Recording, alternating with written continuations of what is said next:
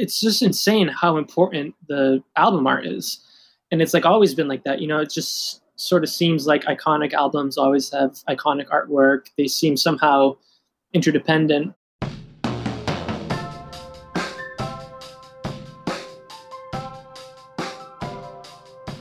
Hi, everyone, and welcome to Making Waves podcast. This season, we're talking to musicians and the visual artists they collaborate with to create iconic album covers, videos, posters, and merchandise that make the experience of music so much more than sound. On the show, you're going to learn more about the bands you love, get turned on to new music, and uncover the stories behind the art of music. You might learn a thing or two you can bring back to your own creative practice, too. I'm your host, Rob Goodman.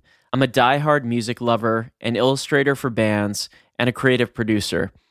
I'm obsessed with the way visual art and music can combine to make something memorable and moving for our eyes and for our ears.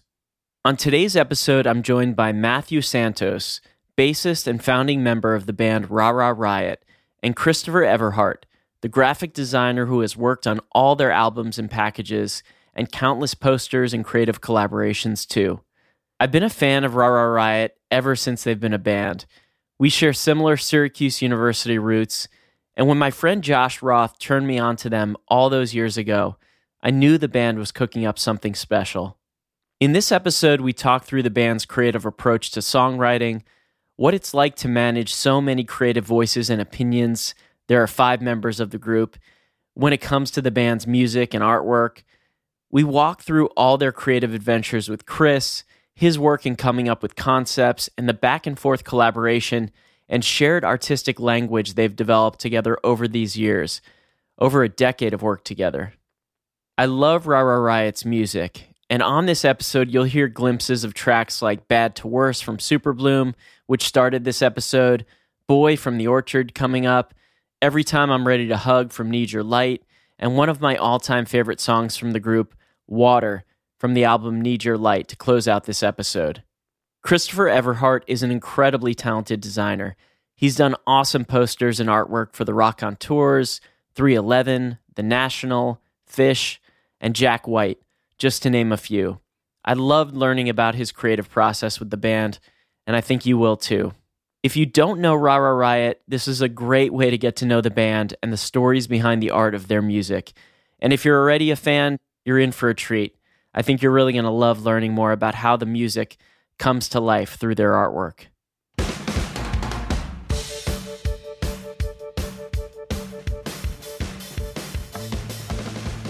Let's kick things off learning more about how Christopher and the band originally connected. We met actually at a show in Pontiac, Michigan. I think that was probably the first time we physically met. I got connected with the band through Josh Roth, who was a manager at the time, and we connected on MySpace. So it was like kind of going way back to those days. yeah. Nice. Been a long time. Yeah. I'm the last guy on Friendster. it's great there. Yeah, it's nice and quiet. Yeah. yeah, just relax. But Ra Ra Riot was coming through town, and I just kind of reached out to Josh to do a poster for the show and try to hook up my friend's band, who's local band, to be an opener, and just started conversations. That's sort of how we got going. Yeah, what was that? That was 2007, maybe. I think so. Yeah. Yeah. So it, it's crazy because yeah, you know, we've been a band now for over 15 years. It's crazy because you know, over that time we've met and worked with so many different people, but I think there's only two people that we've worked with consistently the entire time, and one is our beloved lawyer, Richard Grable, and the other one is Chris. So it's funny that like you know, you never know what random things are going to become a part of your life for such a long time. But yeah, like when we were doing those early tours, I think we were trying to get yeah local people from each city to do like a cool poster for each show. And yeah, so that's how that's how we met Chris, like he was saying. But yeah, at the time we we didn't know that there was going to be any like grander plans to work on album art together. It was just the poster at first, and then we met him at the show, and it was like, yeah, he's a cool guy. He's nice. Made a cool poster. How did that poster become? at least just the first album? Uh, you know, I think it just was, you know, made that connection kind of with Josh and with the band and just kept a conversation going. Me and Josh hit it off and, and got, got to meet the guys and girls in the band. And yeah, that's sort of just, just how it went. Just kind of kept communication. Yeah, this has probably come up in other conversations that you've had if you've been talking with you know musicians and the artists that they work with. But it's funny, like you you put like at least a year in the case of our first album. You know, first album can take as many years as you want to make, but you put all this time into making a record. You put your you know all your love and your life into it, and then at the end of it, you have like these ten songs or whatever, but you don't know what it's titled and you don't know what the album art is going to be like and it seems like nothing else really matters it's almost like it's just insane how how important the album art is and it's like always been like that you know it just sort of seems like iconic albums always have iconic artwork. They seem somehow interdependent. But yeah so we finished our first record. I guess that was at the end of 07 so we were working on it in 08 getting all the details for the release. And we just had no idea what we are going to call it and we had no idea what the album art was going to be like. And it was just like a nightmare. We had like so many emails about it. Everyone was like arguing. Everyone had different ideas. And then chris sent us a sketch for it. I don't even remember if it was like solicited or, or whatever. I think you it was just like josh was like yeah the guy chris who did that poster last year he sent this along. What do you think? And we all just like immediately loved it and it like just clarified the whole project. And it was such a rare thing for you know the six of us in the band to all like be like oh i love this. And it just like we all loved it. Everything just settled into place at that moment. I'll never forget it. It was crazy. And i and i just remembered how i just brought everything into focus and we were like okay now we have an album now we have like an identity yeah and it's probably because of that that we've ended up working together every time because not that we've been like afraid to branch out, but we were like, why would we branch out? We have this guy who had a one in a million shot of getting all six of us to like something, and it just seemed like we've just been uh, intertwined ever since. Wow. Was the title part of this creative process? Like, was the title easier to find after you saw the artwork, or Chris, had you scribbled something onto uh, one of these sketches and and you all connected with that too? When did the title come in? I think for me, at least from my perspective, uh, when I was talking to Josh, he had kind of floated that the rhumb line as a working title potentially by me. So it seemed like maybe the band had been working on figuring out what this thing would be. So that's kind of what I leaned into a little bit and just kind of passed that first little comp and pass over of what the cover could be. Yeah. And I have to ask though, I should know this as a fan. What what does that mean? Oh, so that's okay. I didn't know what it meant either. It was a lyric from uh, one of the songs called St. Peter's Day Festival that our drummer John had written, and it had a lyric kind of had a double meaning. The, the lyric itself is actually about a bar in uh, Gloucester, Massachusetts, that's named the Rhumb Line, but the bar is named for this navigational tool. A rhumb line is like, see if I can explain this. Basically, it makes like a, a spiral around a globe. It's like a, a trajectory that's always at the same, traveling at the same angle, either away or towards the equator. So, you know, as you go up the globe, you get to like the North Pole and you just will like sort of spin around, always approaching zero forever. So yeah, that's that's it's sort of like a constant bearing, basically. Got it. So Josh floated that line to you, Chris, and hence like some of the ideas that ended up on the cover and the packaging. Yeah, totally. That was kind of the, the caveat and, you know, kind of just start diving into what, what that meaning was of the word, you know, from a nautical standpoint. Right. And that's sort of the world that we started diving into to play around in visually. So, Matt, has this process repeated itself per record? Meaning you're just focused on the music, you're writing, you're recording, you're making this record, then you get to the finish line and you're like, now what? And you open up the conversation with Chris, or has has that kind of collaboration fusion happened earlier in the process as you all have grown as a band? I think it's been a little bit of both. Again, just the power of that first album coming together because again, I was like learning stuff about the album, like from the artwork. I know it sounds like crazy, but yeah, we had maybe like a few working titles, and then Chris based it on the rhumb line, and so that like we're like, okay, that's got to be the title because it made the most sense to him or whatever. And then yeah, all the imagery with like the ship's masts and how then it informed how people received it, and they were like, oh, it's like this melancholic album. It has like tinges of like a desolate New England like winterscape, and I like even though I had like made this album, it was part of it. I didn't even like none of that stuff was really apparent to me.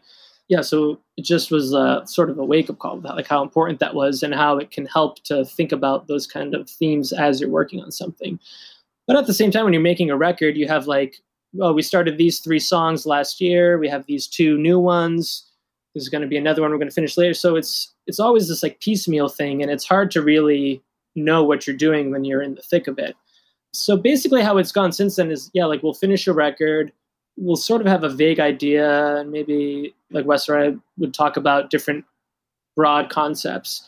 And then I think after the first record, yeah, we would try to have a vague idea of what it was about. And then we could like approach Chris with it, and then he would know what to do with it. And like there have been some albums where there was like varying degrees of collaboration. Some it was more layout, but others it was like a complete, you know, top to bottom thing. And uh, the most recent one we did, Super Bloom, last year was a very like kind of top to bottom, like full concept. And that was really fun because by that point it was like it was just a certain comfort you have working with someone. You know, you can bring them a certain um, range of ideas, just like vague enough, but you know, like you trust them to understand what you're going for and deliver. Yeah, I love that idea as a as a fan and a listener. The artwork certainly elevates the whole experience for me. It helps complete the picture. Obviously, there's liner notes and information, but the artwork helps convey the emotion, the mood, the thinking of what's behind the music. But I love hearing that it actually informs how a musician themselves are conceiving of the project and like recontextualizing it. I think that's incredible. And Chris, talk to me a little bit about the process. So, are you getting music early sometimes, like through recording sessions? How much is like super loose sketches? Do you write out ideas? Like, what does the earliest stage look like when you're considering what to show the band? Yeah, I think what's been awesome about working with with Matt and the and the band has been they usually come to me with kind of a baked out album, or at least they have their, their demos and it's, it's pre mixed, but kind of a like Matt was saying, like a, a little bit of a loose idea of where this is starting to feel and starting to go. And what I think has been so great is I think uh, the way we communicate and, or the way that Matt knows how to like tee something up to me to take and bounce off of it has been more, I guess, like lock and step in a way. So with with Super Bloom, I specifically remember Matt shooting me an email, and then we had a, a nice conversation, and then he passed over kind of like a, a list of varying degrees of concepts. It's a lot of different stuff that was was happening, and this started to open up a, a very broad visual world. But the way that they were able to kind of bucket a lot of their thinking into different kind of textures that kind of like started to allow me to like really dive into it deeper and connect with the music more. Yeah. One thing I've been wowed by is looking at all the covers and all of the art direction across all of your albums. I would not have guessed that it was a single designer behind it. The evolutions that y'all have taken in your music have certainly stretched me as a, a fan, and I think they've stretched the bounds of your songwriting and the sonic landscapes you're making like the orchard very like orchestral tight pop beta love is so like far out there crunchy like techno kind of vibes to it. Need your light is kind of that balance in between and the new album super bloom is again kind of like pushing in that techno kind of pop indie pop direction but the visuals match in such elegant ways. I mean chris are you finding the music is pushing you as a designer or do you have kind of a wide toolkit to draw from as a creative person? How do you start matching up these really innovative aesthetics to match music that's really like pushing the bounds of what Ra Ra Riot is as a band? Music to me has always been an outlet for life and you know dealing with emotions or tapping into the way i'm feeling and stuff. So listening to music i think definitely is where where a lot of those visuals start to become conjured from. So I, I would say that definitely like the music is sort of what inspires the aesthetic. And like you had mentioned just the evolution of this change of sound and the way that they're exploring the music i take inspiration from that too and kind of start to push that into the art. Do you ever get the music early and go oh crap, this isn't going to work. And you tear up a bunch of sketches and you go, I'm going to have to start from scratch in order to like match where the band is going next. Are you ever surprised by the sound and creatively going, okay, I gotta, I gotta rethink what I know of Ra Ra Riot? I first want to listen to the music before I even make any kind of assumptions as to what it might feel visually. And that's what's been cool. You know, some, a lot of bands, this works for for a certain type of band or a certain type of image that a band's going for. You know, they might have say like their band name's a logo, and so every album has that attached to it. I think that that can be totally great and totally you know, it works in a lot of ways. But I also love the idea of letting each album be kind of its own thing and and really drawing from what's being portrayed in the music there. And Matt, on the music side, how much are you revolting from the last record or evolving from it? Or is that not even a consideration? You're just making music, you're making it from your hearts based on what's inspiring you in that moment. How much do you think about it kind of in the context of what you've created so far? It's sort of the thing where like if you're acting in any sort of way that's related to like a reaction to the last thing you did, it's not going to be good. Because if it was if it was good and you're just trying to copy it or do the same thing, you know, it's not going to land the same way. It's not going to feel the same. And contrarily, if you're like, oh, we have to like reinvent ourselves, and you're just trying to be different for no real reason other than to just do something different, that's not going to really land either. So what I always say is like, you know, if people always like to ask like why is this album so different or this and that it's just like to me it's like a just an evolving like dialogue with ourselves you know the things that we're interested in we did always want to do something different contradicting myself a little bit but it was just like uh to keep ourselves entertained. And we have you know we've had six people in the band with all very different musical backgrounds. So it was always like new things to be excited about. We were really lucky that we never just had like one main singer songwriter person who like if they had writer's block then we all just sat around not knowing what to do you know? So there was always like every time we were getting together everyone was bringing ideas in bouncing stuff off of each other maybe someone in the last six months had gotten into really into a certain kind of music so that was coming through more from like their contributions it's always like an evolving thing you know and that's another thing i feel fortunate about you know, mentioning having worked with Chris for so long, having that continuity throughout our career, but also just to be in a band for this long with mostly the same people. Now we've had the same lineup for about seven or eight years. So it's just a really cool thing to be able to get to know these people intimately and be collaborating with them as we all change individually and we all change our dynamic changes as a group. So yeah, so to me, the albums are always related, and I listen back to them, and they make sense to me, being like, oh yeah, that's what that year was like for us. That's right. why we made that album, you know, that kind of thing. Is the alignment and collaboration amongst all the bandmates similar or different when organizing around the music or agreeing on artwork? How how is that relationship kind of different? Getting so many voices to agree on something has to be a bit of a challenge at times.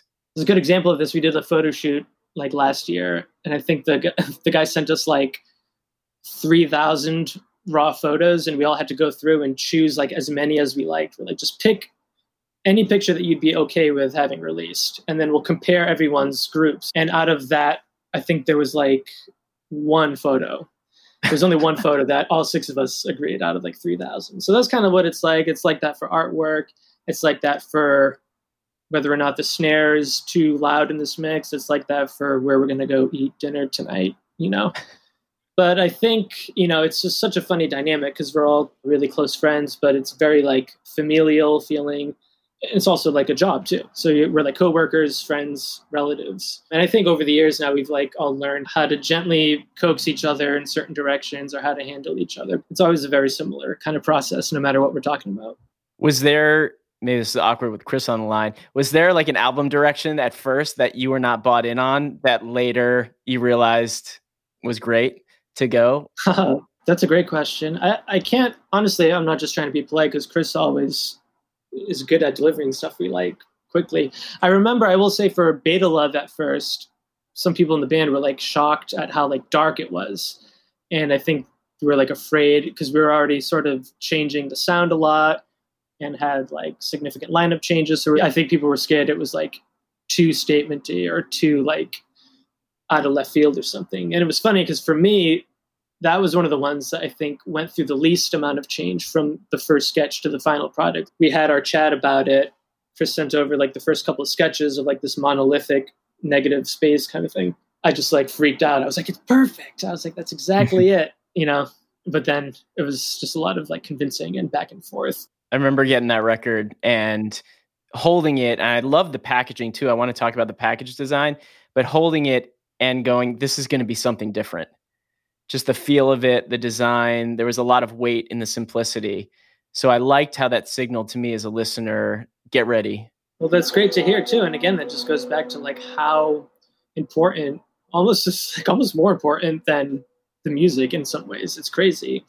But like, yeah, some of my favorite bands of all time I lucked into discovering because I was at a record store and the cover was so cool. And I was just like, any band that would have this as their cover, I want to listen to. And it's just great to hear that. But yeah, it's really a powerful thing. And it's the first thing that people are going to, they're reading about the new album, they're going to see a picture of it and already come up with all these ideas based on right the cover. So yeah, it's just like, it's massively important. And that's part of the reason it's always such a scary decision and process to go through. You think you've already done the hard part but then it's like you're just getting started figuring out how to present it to the world.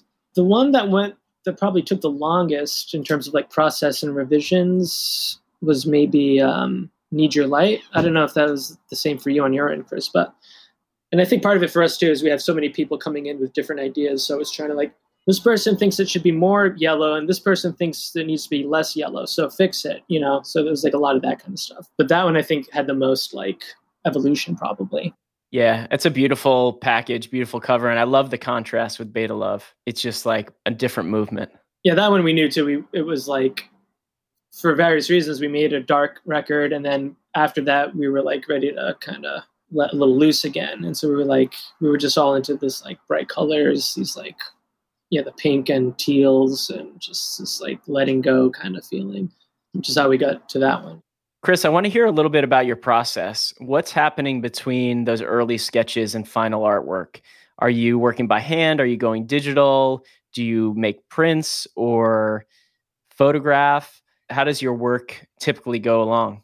Usually, you know, I, I always like to start with like a thumbnail. So I like I like to kind of remove myself from a computer as much as possible because it's too easy for me. And you know, honestly, like uh, just w- working in a with it all the time as part of a day job and being in a, in a graphics world it's really you know helps clear your mind and get your thoughts out first. So that's kind of like my starting point you know listen to the music put some headphones on kind of just escape a little bit and then start to think about some ideas. You know then i just dive in. I'm not like a an illustrator by any means so i, I am a very photo based visual kind of artist in a lot of ways. So i'll get right into diving into the computer and exploring um, what it could feel like. And we'll usually start with like a mood board or something, start to formulate some ideas and some themes.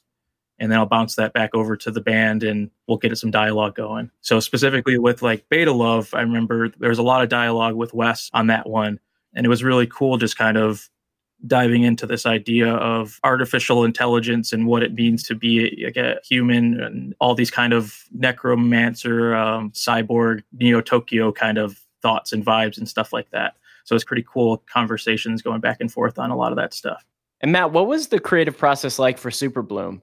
Because at least as a, a listener, it does feel like a different style of production. Is there a different approach creatively when y'all are getting into a room as a band and just hitting record versus working with different producers, different sound clips and and loops and things like that?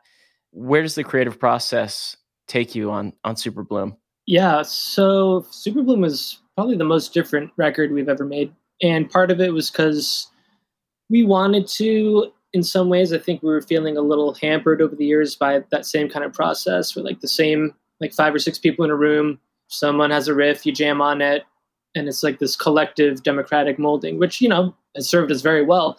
But I think we had made many records like that, and we were kind of ready to really branch out and let ourselves sort of get out of our own way, as it were. But it was also kind of like we had to make it that way at the same time because just in the intervening years between the records, a bunch of us had moved.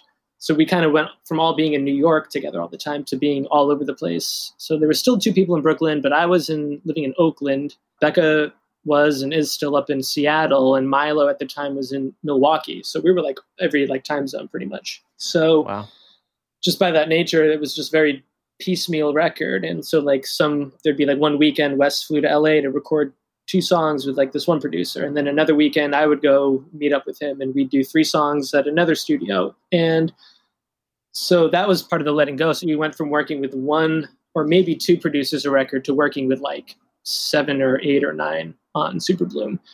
And that was sort of one of the inspirations for the title because we were like, we didn't have any expectations. It's been years and years of the band being seated, I guess, as it were. And now there's just all these things coming out of all different areas at the same time. And it's this very kaleidoscopic, collagey kind of thing. And I always talk about, oh, it's hard to find what the theme is as you're making the record and afterwards. And I think for this record, ironically, it was like the theme is that there's no theme whatsoever. This is almost like, is this going to sound too much like a mix CD? It's all over the place. But we were like, you know, this is the record that we're making right now. So we just tried to embrace that. And then we started digging in a little bit deeper to the themes of individual songs to come up with like this world for it. And I heard that originally you were thinking about just releasing singles and then an EP or maybe two EPs. And so it was more of like a song driven album versus like going in for we have to create this thing. Yeah, totally. And it's funny because yeah, every time we're like, we just can't help making records, and I love records, and it's like old fashioned thing. But I think for the last two records we did that. We're like, oh, like Spotify, it's a Spotify world now. No one listens to albums. We're to do two songs in the spring, do a small tour, and that's like always our new idea. Like that's great. We don't have to stress about an entire record we don't have to spend all this money. We can just like do little bite sizes. But we just try to do that and then we get too excited and then we have too many ideas. And that's what it was like with Super Bloom, especially because we were like, yeah, piecemealing it together. And then we kind of paused and we were like, oh, we have like, we started like 14 songs already. So why don't we just make a record? Because we'll just keep making more and more stuff. So yeah, that was the plan, but we we can never do it that way. And it's just sad to think that there wouldn't be a record. There wouldn't be a nice 12 inch with a nice, you know, gatefold or, you know, fold right. out thing. You know? Yeah. And speaking of which, I do love the package design. I love the thought that goes into the CD design, into the records. And as a hardcore music fan, I appreciate that. I appreciate holding it, being able to see it big.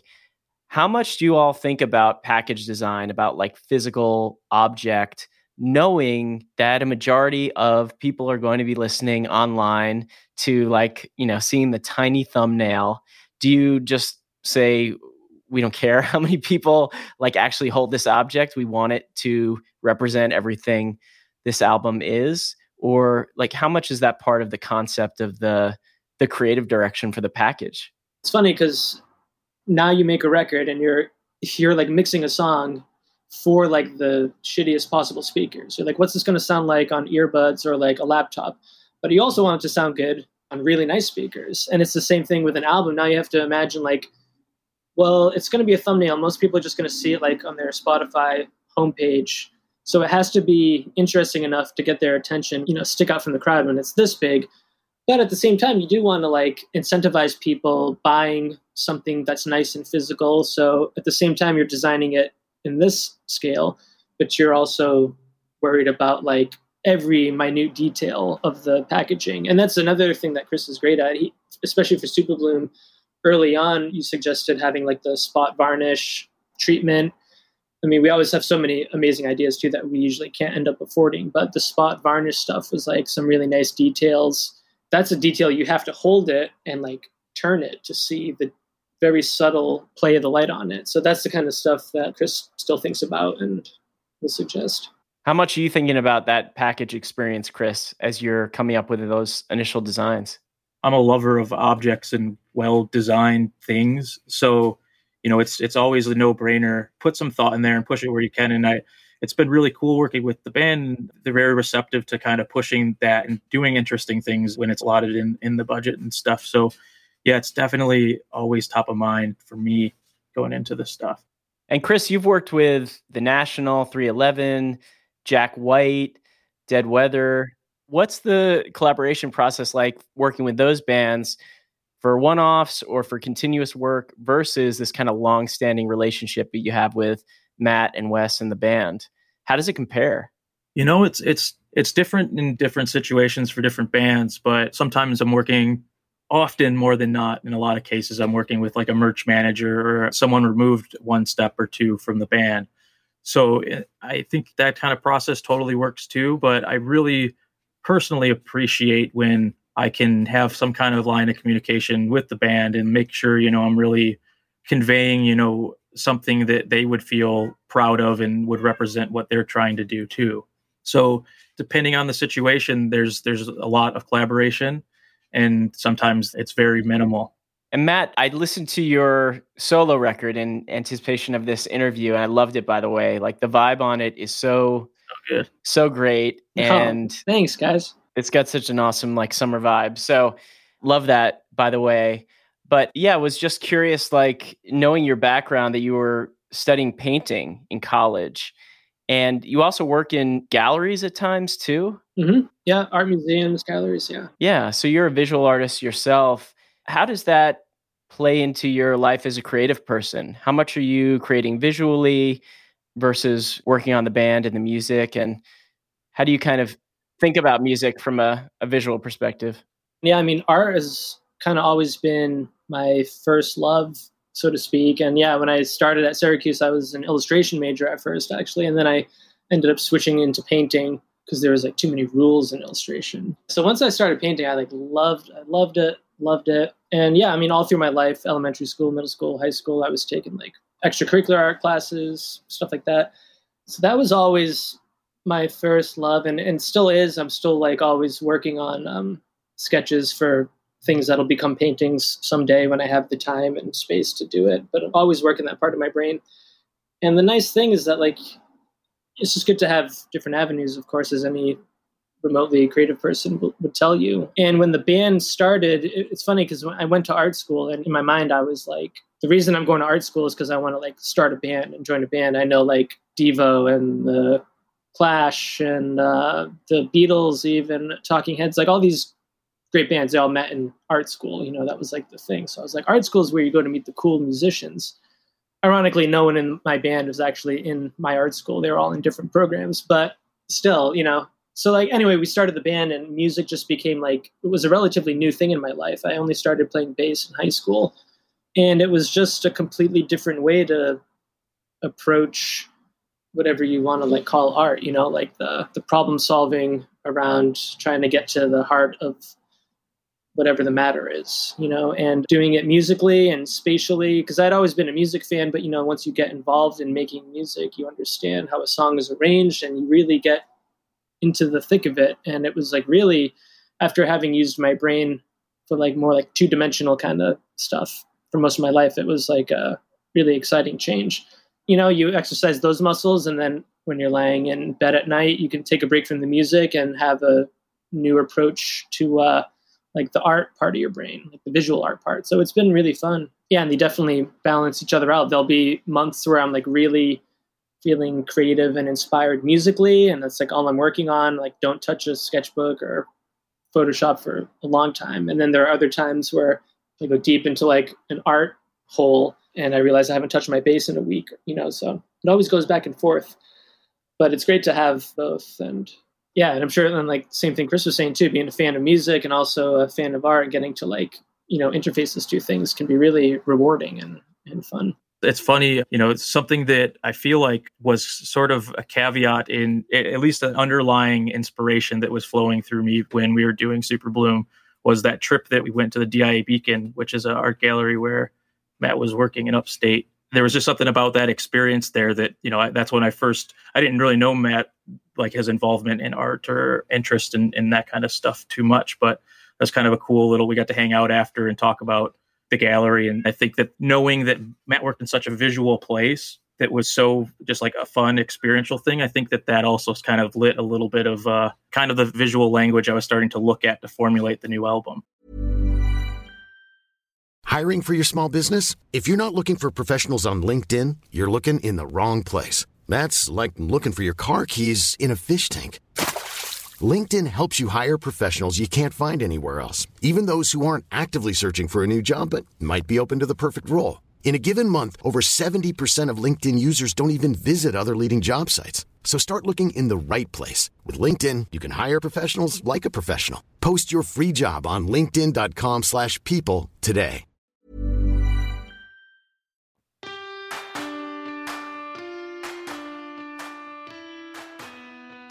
With so much happening in the world, touring shut down, and these times being incredibly challenging for everyone, I was curious where the band was at creatively. If they had any inklings of what a new record might sound like, just generally how they're doing, and what they've been up to during these quarantine days. Me and, you know, basically everyone I know is healthy. So, like, obviously, all that aside, it's been like torturous in a creative way because any creative person would say their biggest wish is to have the whole world stop for like months and you have no obligations and you can just sit down and finally focus on your projects. Our wish was perversely granted. We have all this free time now, but there's like incredible stress about this like pandemic and everything is shut down and you know it's harder to go out and go to a show go to a, a gallery get inspired you feel scared about like your life about money you're worried about your parents health and then of course with just the political climate you know we've been doing some of the marches here in brooklyn like for the couple of weeks there was like helicopters like police everywhere there's just so much going on 2020 has been such an unbelievable shit show that it's hard to feel like inspired and want to sit down and be like, oh, I'm gonna write a like a fucking love song now. So it's it's been a lot of like you know creative block and just low level anxiety, and then you have to like calm yourself down and be like, you know, just trying to get through this together. And you know, so I've gone through spurts where I've been a little bit a little productive. Like right before all this happened, I was just about to finish a second solo album actually that I've been working on for years. And then everything closed now, so I have this record that's like 80% done. Who knows when it's going to be finished? But yeah, mostly I've just been taking this time. I've been doing a lot of reading and writing, which has been great. I've been working on a couple of songs. Like Wes has been writing songs and sending them to me. Kenny, our drummer, has been working on some songs. So yeah, everyone's like in little pockets here and there. But yeah, I've been doing a lot of reading and writing, which has been great. And I've actually been listening to music for fun I know it sounds kind of funny, but like for the first time in years, or like just because it listening to music just became such a thing that was like related to my work or something. It wasn't like relaxing. I couldn't listen to something. I was like analyzing it too much, you know. When the pandemic first started, I spent like a whole day like building a crazy like Spotify library of like everything I have ever listened to and would ever want to listen to, and just like really getting back into like listening to music for fun, and that's been that's been really good. So yeah, it'll be interesting to see what eventually crystallizes out of uh, all this craziness. No, I think that makes a lot of sense. Do you have any inkling of where the sound might go next, based on the last album, where y'all were kind of mentally and creatively after tour? I know it must be so so early. You're just getting these little glimpses of creative spark in songs and and whatnot, but when you think about the band and the journey of the band, what do you think might lie ahead? Of course, it's it's hard to say, but I suspect right now, and part of what we thought the last record was going to be like, we kind of were approaching Super Bloom as it was going to be like a a '70s, very dry pop record with like a lot of acoustic guitar, dry drums, almost like a Doobie Brothers mixed with like Neil Young, just sort of like this, for lack of a better word, like back to basics, almost like just nuts and bolts kind of thing. And we were getting really excited about that. And there's still some strains of that that made it their way through on the record. But just based on some of the stuff that I've heard Wes working on so far, it's a lot more like acoustic guitar. You know, we've been getting more and more into like adult contemporary over the years, but trying to shed more and more of our inhibitions and not try to worry about making something that's necessarily like cool or like edgy or left of center, but just making something that's like really well made and good. So yeah, so maybe we'll on the next record we'll go a little bit in that dry 70s acoustic guitar-y kind of direction. But who knows? I would love it that if we did that, but we'll see. One of the things I love about your band is the songs are always there. The music, the sound, it complements the song, but at the core the song is so strong, it connects with the listener so well.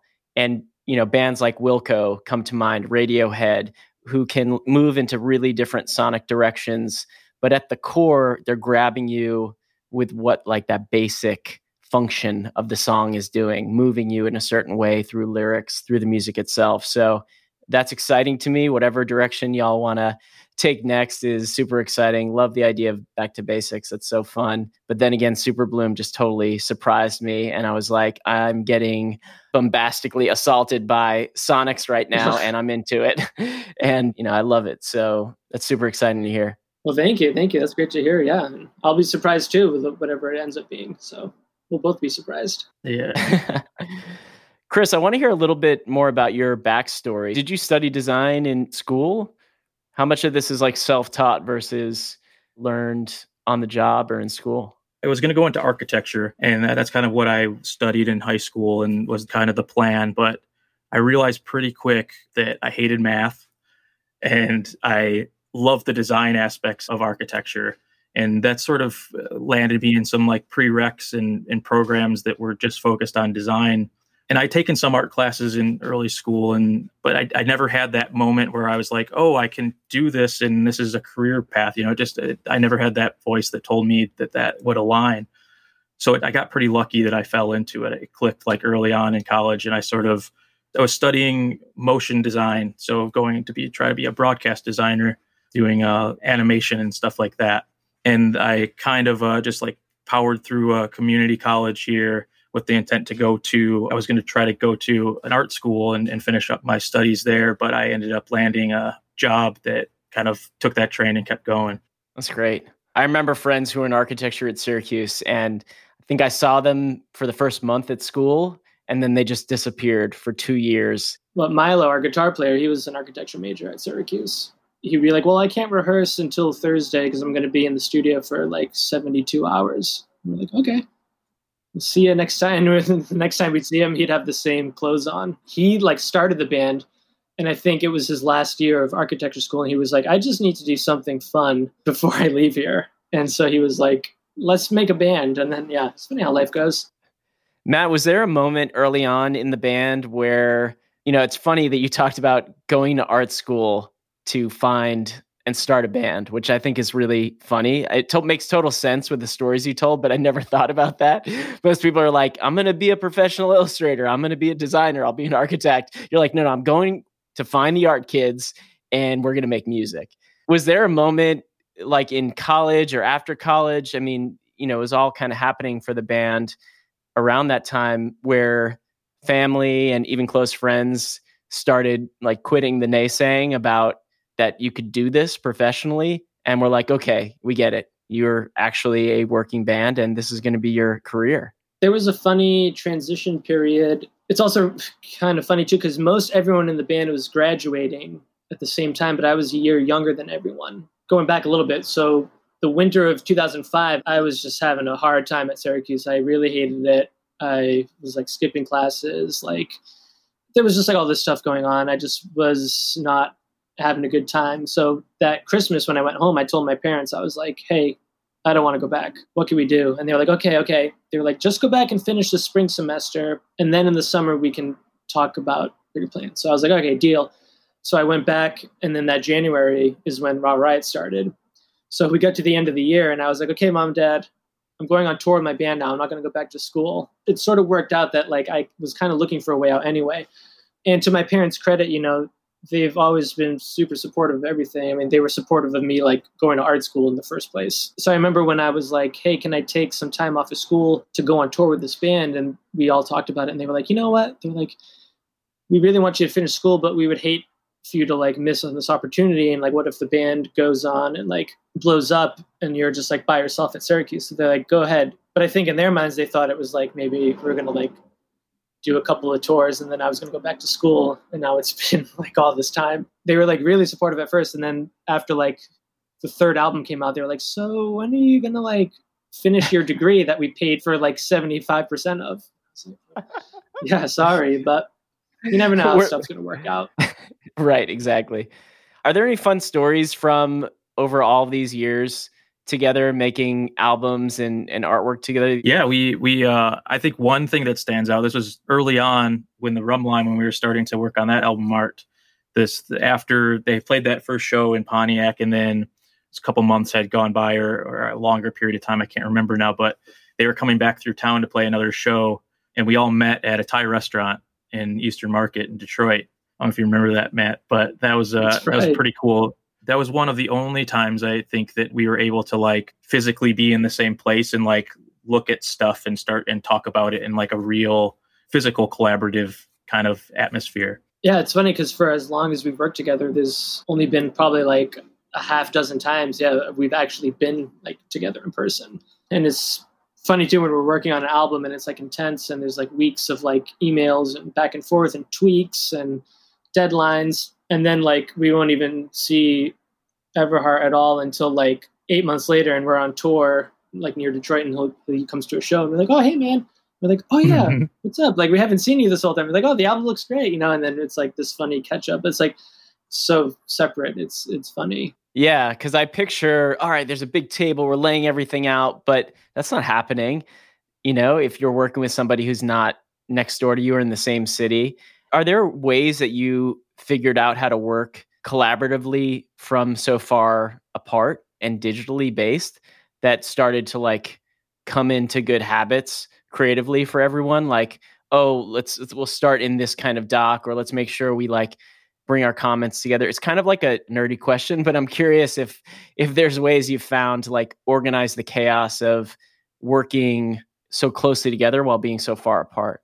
So with Super Bloom, I think is a great example of that, like kind of coming together. Like ahead of time, me and me and Matt had a conversation, and then he kind of went off, and the band all together sort of started to talk about what the album felt like for them, and they formulated kind of like a lot of like these themes and these like kind of like texture beats that I was talking about earlier. And so Matt, what's he sent over an email and it, it's funny he said because he it's totally like what he was talking about, like all, all these songs were intended to feel different. So there's a lot of themes kind of being pulled in from like psychedelic experiences or going on road trips or Japanese motorcycles and different types of, of themes and narratives that kind of t- tied in the song. So he basically sent me like this this list of like here's a bunch of songs and here's a lot of feelings and themes and stuff like that that, that tie into them. So what I did is I kind of like was like, okay, I'm going to process all this and put together a mood board that's like, okay, if we're if we're creating an an image, what do all of these different influences mean to creating that image? So like, do we take, for instance, like the typography from these like 70s Japanese motorcycle ads and blend that with kind of this color palette and euphoric kind of glitchy sort of effect from like a psychedelic experience and bring in this idea of the, the title super bloom was so visual itself too to pull from so i think that was the first step at least after me and matt talked and he sent that email across was i sent back a mood board and i think it was kind of like a diagram where it was like here's an image and then it had like all these things pointing at different elements within the image that were like this is where this is pulling from and so that's how at least this process started to formulate. And I think that speaks to just like us having collaborated before. Like it felt like, at least for me, it felt like the band had put something in front of me that played to my strengths and, and would help. Yeah, totally. I think over the years, we've finally like streamlined. I don't think anything the band has ever done has ever been like efficient or like well run.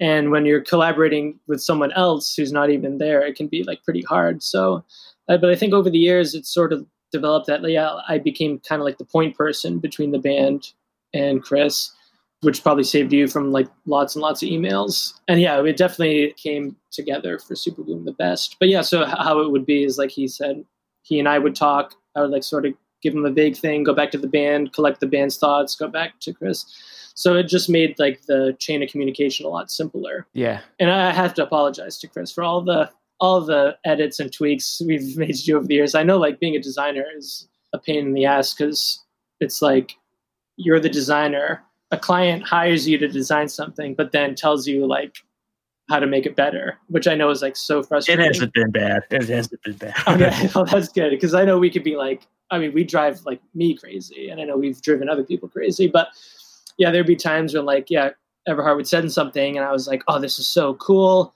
I love it, and then I'd show it to the band, and there would be like so much feedback, and a lot of the feedback would contradict each other, and then I have to go back to Chris and be like, oh, it's like okay, someone didn't like this, and someone thought this needs to be bigger, and someone thought this should be, you know. But I was like, but I love it. I'm sorry, you know. But at least that helps the communication be a little more like streamlined. And then yeah, having mood boards that was like a, a new thing we did for Super Bloom. I was we were able to like sit down and like start from there, which was which was helpful.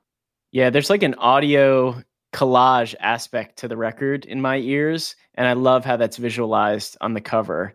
Is the cover one photograph that you pixelated and affected, or is there collage happening there? How did that image come together? And I have to note, I love that the band name is not even on the cover; it's just the R's. Mm-hmm, right. It's very, very slick. It's got such a vibe.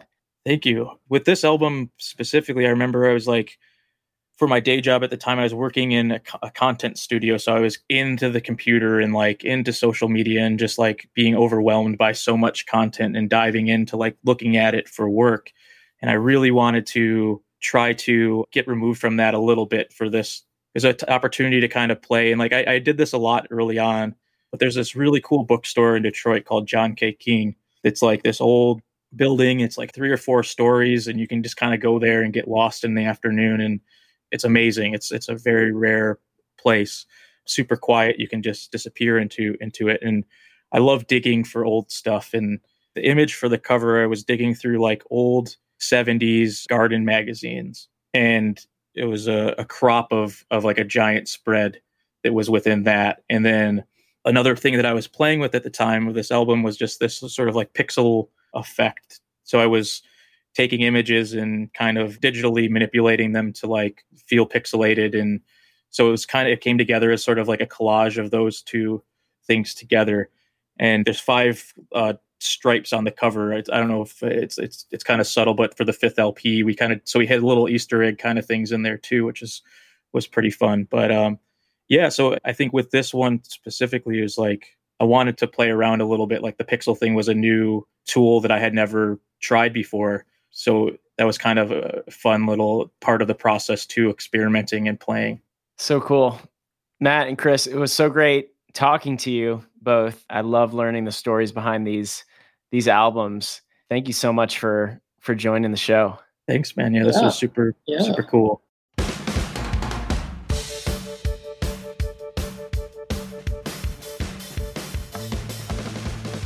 Thanks so much for listening. Big thanks to Mathieu from Ra Ra Riot and Christopher for joining the show. And a big shout out to Josh Roth for helping to make this happen and for his support of our show from the get go. I hope you all enjoyed the conversation, and now is a great time to check out Ra Ra Riot's catalog of music and see Christopher's artwork as well. I'll share those links on Instagram and on our website in the show notes too.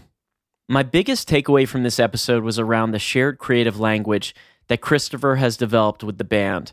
There's an understanding from these years of work together, a trust that has built up, and practices they've established that make it easier to share inspiration, take in feedback, and move forward creatively together. I think the ambition of Ra Ra Riot's music and their own sonic development is paired so perfectly with Christopher's open minded view of design that will support the band's vision.